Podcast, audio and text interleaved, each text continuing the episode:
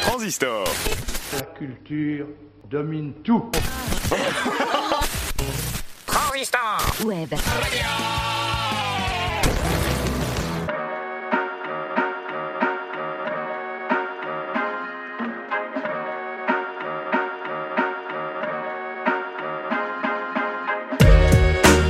Musicocentré, épisode numéro 6, une émission de musique classique qui vous est proposée par Clara Nouvelle.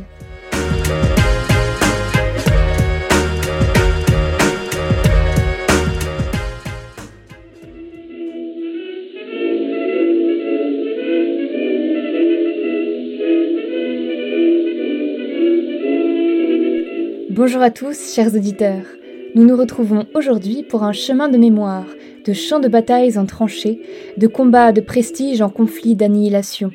Alors réunissons-nous ensemble pour commémorer la guerre en musique.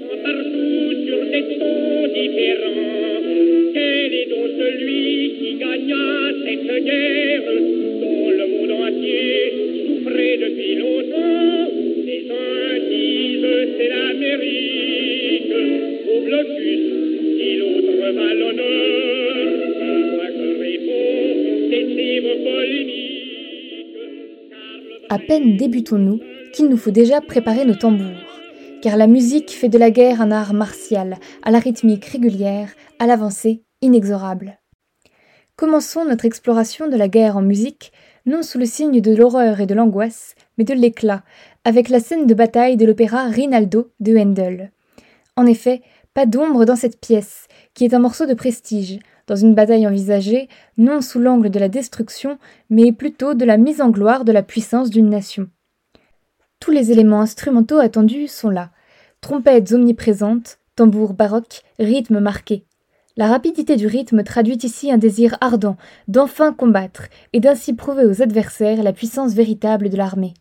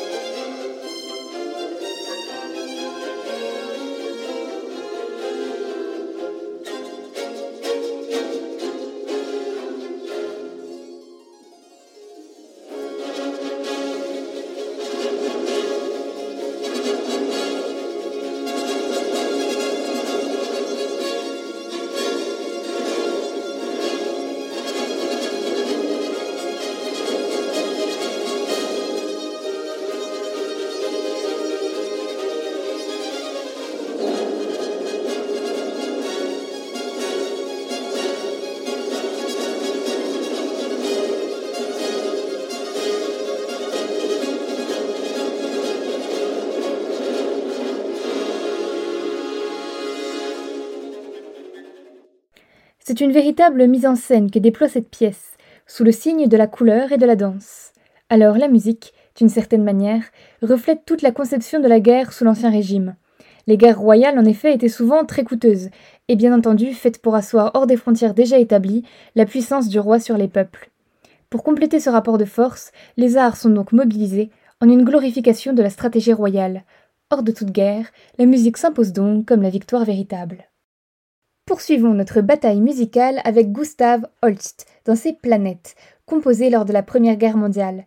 Ce poème symphonique est divisé en sept mouvements, chacun porté sur une des planètes du système solaire, illustrant musicalement l'attribut du dieu gréco-romain qui lui correspond. Ainsi, Mars est celui qui apporte la guerre, signe de circonstance lorsque l'on sait que ce mouvement a été composé en 1914. Mais écoutez, car déjà sort du brouillard la silhouette armurée de Mars.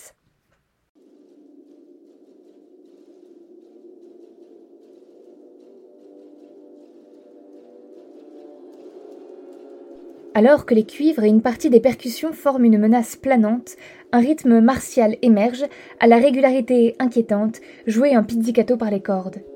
La pièce s'impose immédiatement en un jeu de régularité et de puissance, grâce à l'exploitation des instruments de l'orchestre au coffre le plus puissant et à l'ostinato rythmique qui rappelle les tambours de combat. Entre arrêt subi et lent crescendo et décrescendo, Mars illustre autant d'assauts puis de replis. Tout rôde, puis surgit. Le silence n'est pas un apaisement, mais un rappel de la menace imminente.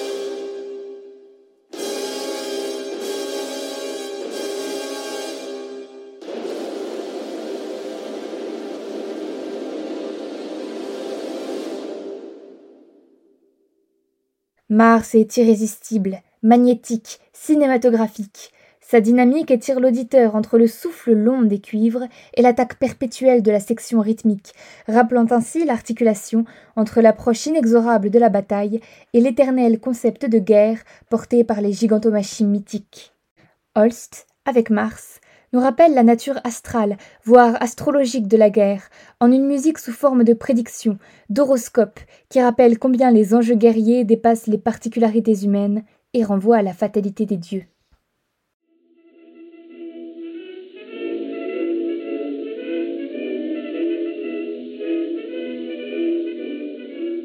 Puis, au détour d'une tranchée, un son nous parvient.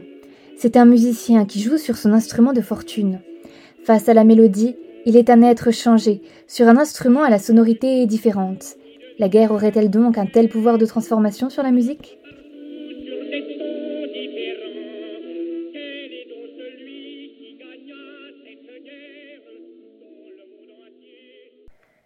Quoi de pire pour un pianiste que d'être amputé d'une main? Un véritable cauchemar, qui est arrivé à plus d'un soldat lors de la Première Guerre mondiale notamment. Parmi eux, un pianiste virtuose, Paul Wittgenstein, ami de Maurice Ravel. Laissé en seule compagnie de sa main gauche, la mana sinistra, le musicien avait de quoi désespérer. La main gauche délaissée du privilège mélodique passe souvent pour moins habile que la main droite, la mana dextra. Mais Ravel en fait son pain. Si la guerre ampute, la musique reconstruira. Il écrit alors, pour son ami, un tour de force absolu du répertoire, son concerto pour la main gauche. Oui, oui, vous avez bien entendu. Seule la main gauche du pianiste joue ce concerto, et c'est encore le cas aujourd'hui, à chaque fois que l'œuvre est interprétée. Alors préparez-vous, car vous n'allez pas en croire vos oreilles.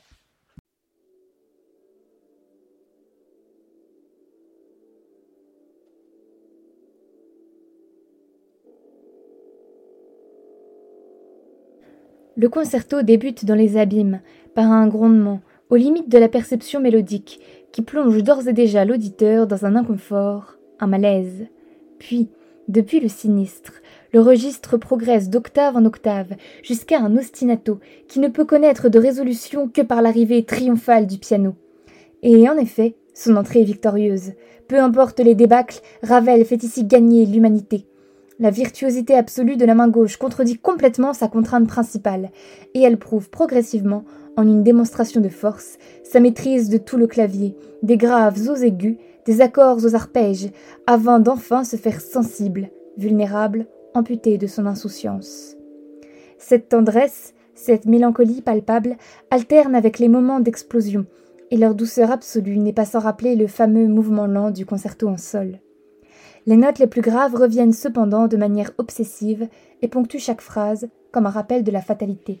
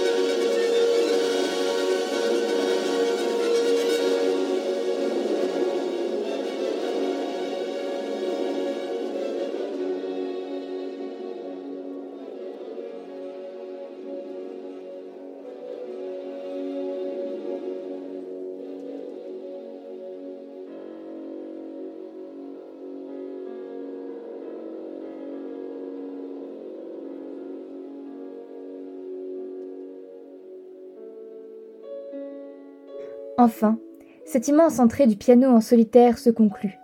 Il est étonnant de commencer ainsi un concerto par une sorte de cadence, mais Ravel balaye ici l'idée du concert de charité donné par un estropié. Sur la scène se produit un artiste complet, et ses capacités techniques ne sont pas à remettre en question par le public. L'orchestre revient alors, fier, dans une dimension extatique, comme une confirmation au public du prodige dont ils sont témoins. Le concerto pour la main gauche devient une ode à ce survivant, capable d'affronter avec brio un monde transformé.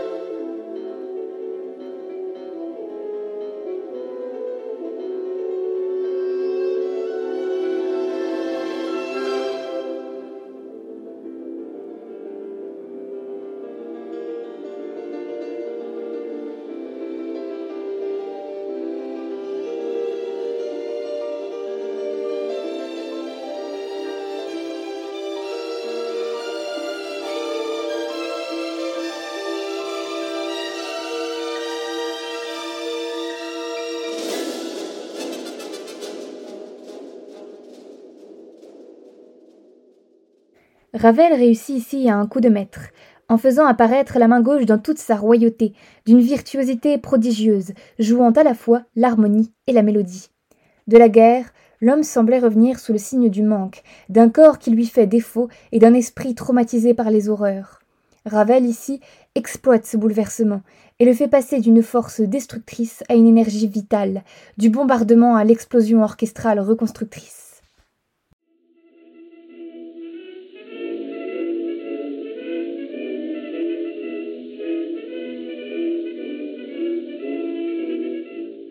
Mais, bien loin des tensions harmoniques que nous avons jusque-là écoutées, certaines musiques de guerre se défondent du feu pour se tourner vers l'air.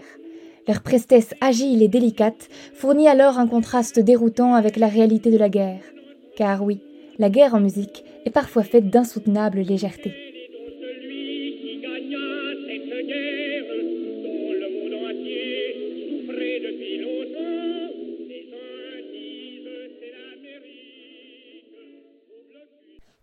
De débâcles en victoire, le musicien semble ainsi tenir un rôle à part dans la guerre. Par-delà l'immédiateté absolue du front, de l'affront, le musicien semble doué d'une double vision, à la fois rapide et en mouvement lent, enregistrant les drames instantanés dans toute leur ampleur. Il se fait alors, envers et contre tout, creuseur de tombes. Revenons alors chez Ravel, dans son tombeau de Couperin. Un tombeau, qu'à-ce dire Ici, il s'agit d'un hommage artistique à une figure tutélaire désormais disparue. Dans cette pièce, Ravel emploie un style que l'on pourrait qualifier de néoclassique, à l'aide d'un clavier cristallin et régulier. Dans cette suite discrète et élégante, chaque pièce rend hommage à un camarade disparu au combat.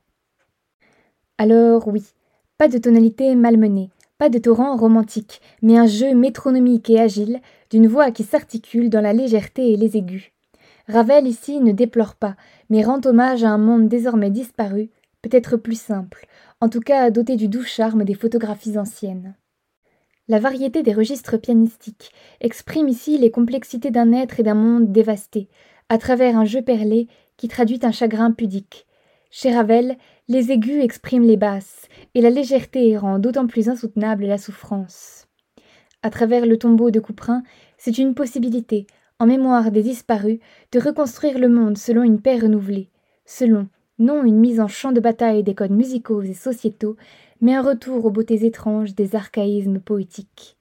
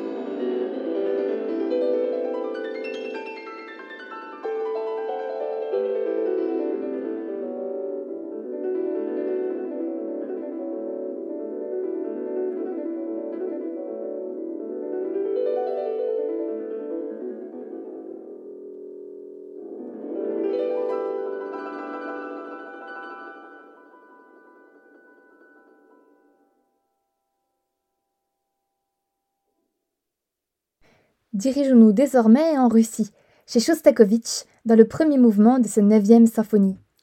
Il faut savoir que la neuvième fait suite à deux symphonies de guerre à la tonalité dramatique. La neuvième symphonie, commandée par Staline dans l'espoir d'une symphonie fastueuse à sa gloire, est, comment dire, différente. Lorsque Staline l'entend enfin, il déchante. L'orchestre lance à la figure du dictateur une mélodie légère, qui folâtre avec insouciance et qui ressemble d'un peu trop près à une moquerie. Après la gravité des symphonies précédentes, l'ironie de la neuvième n'en est que décuplée. Les instrumentistes jouent à peine, et l'on imagine facilement leurs sourires et leurs gestes esquissés. D'anti-circonstance, la neuvième est pourtant éminemment politique, comme un rire amer jeté à la figure d'un tyran. Bien loin des compositions de Tchaïkovski ou de Rachmaninoff, loin donc de la figuration traditionnelle de la grandeur russe, Shostakovich donne ici à la musique l'allure d'un théâtre de marionnettes, voire de pantins, où l'on imagine assez facilement Staline en tirant de pantomime, entre le scaramouche et le matamor. Arrive alors le tambour dans la symphonie, de manière un peu sporadique, comme autant d'attaques lancées sans conviction par un stratège incompétent lors d'une bataille fantoche, comme le mime enfantin d'une guerre ridicule. Cependant, sous le rythme allant et léger la flûte sautillante, une angoisse sous-jacente, presque omniprésente chez Shostakovich, se laisse entendre, à la manière d'un message alertant du risque qu'il prend en riant. La comédie se poursuit, inlassablement, se répète obstinément, mais derrière le rideau se joue son pendant tragique et sanglant.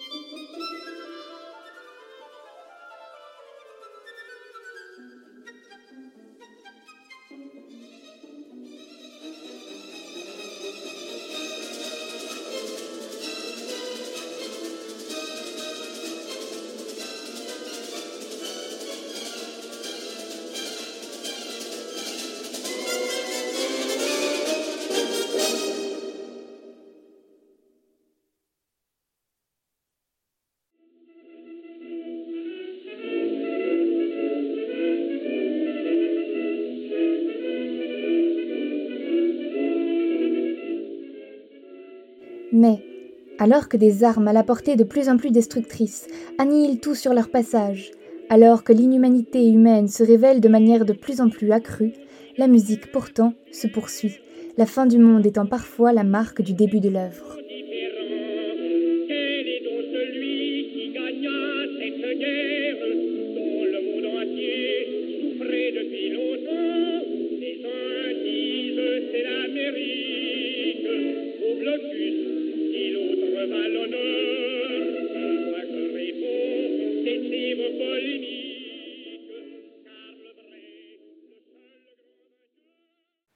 Louis Vierne, tout un monde est détruit par la guerre en un simple ex-voto. Celui en tête de son quintette pour piano, je cite, À la mémoire de mon cher fils Jacques, mort pour la France, à 17 ans. Fin citation. C'est sur cette fin du monde pourtant que l'œuvre débute, sublime, bouleversante. Le piano d'abord fait son entrée seul, une entrée ambiguë, dissonante, qui laisse hésiter quant à sa tonalité. L'harmonie est dévastée d'entrée, comme un champ de bataille à la désolation absolue, ravagé par les bombes. Ce thème d'introduction semble ainsi interroger l'issue du désespoir.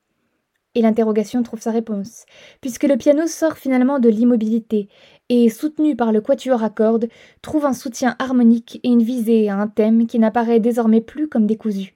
Il faut vivre malgré tout.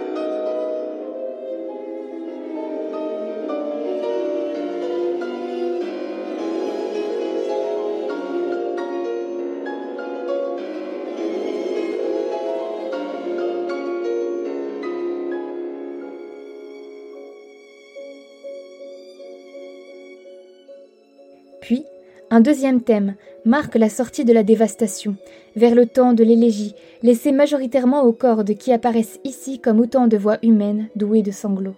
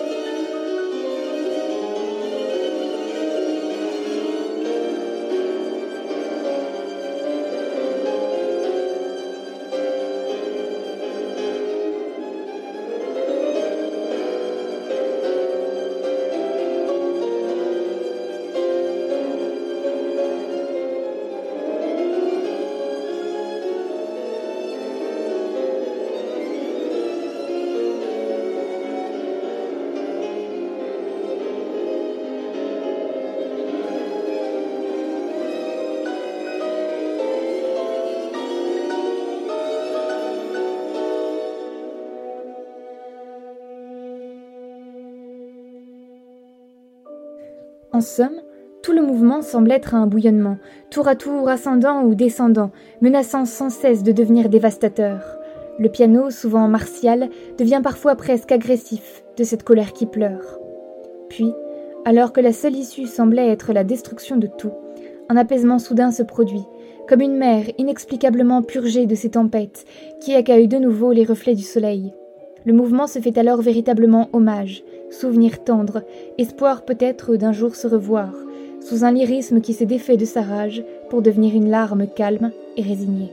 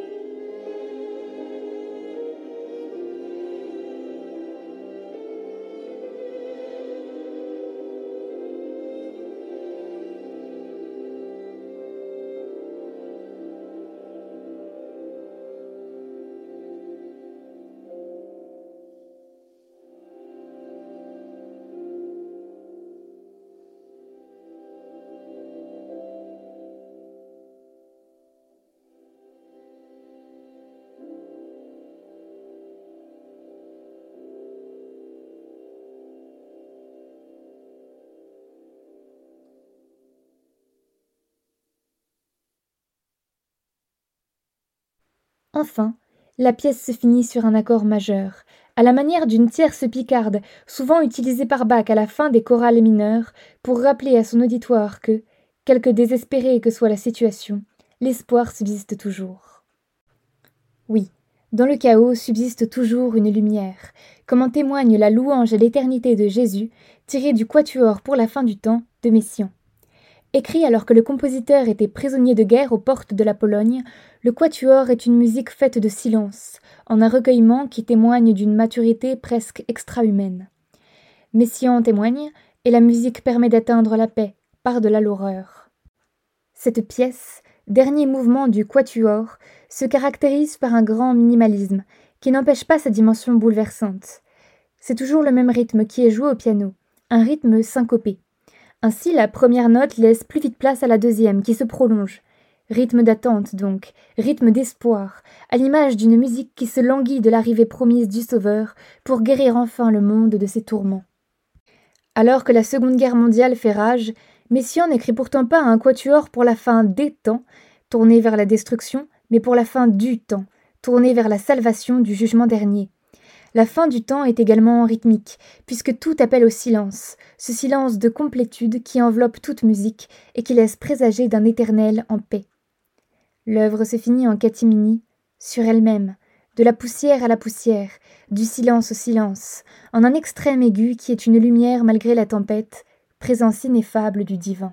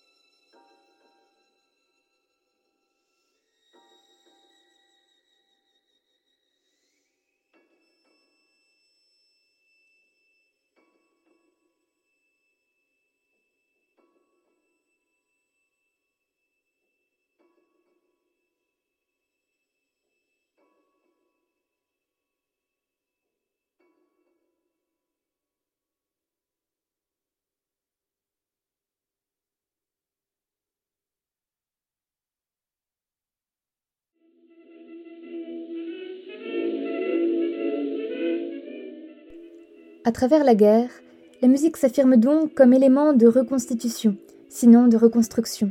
Oui, l'art témoigne, l'art conserve, l'art sauve.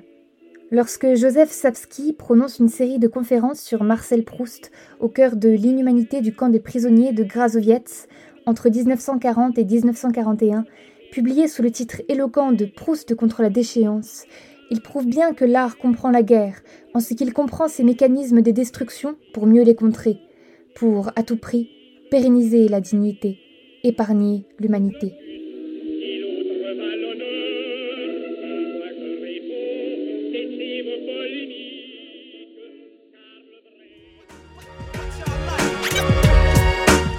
Merci à tous, chers auditeurs, pour votre fidélité et à bientôt pour une nouvelle thématique.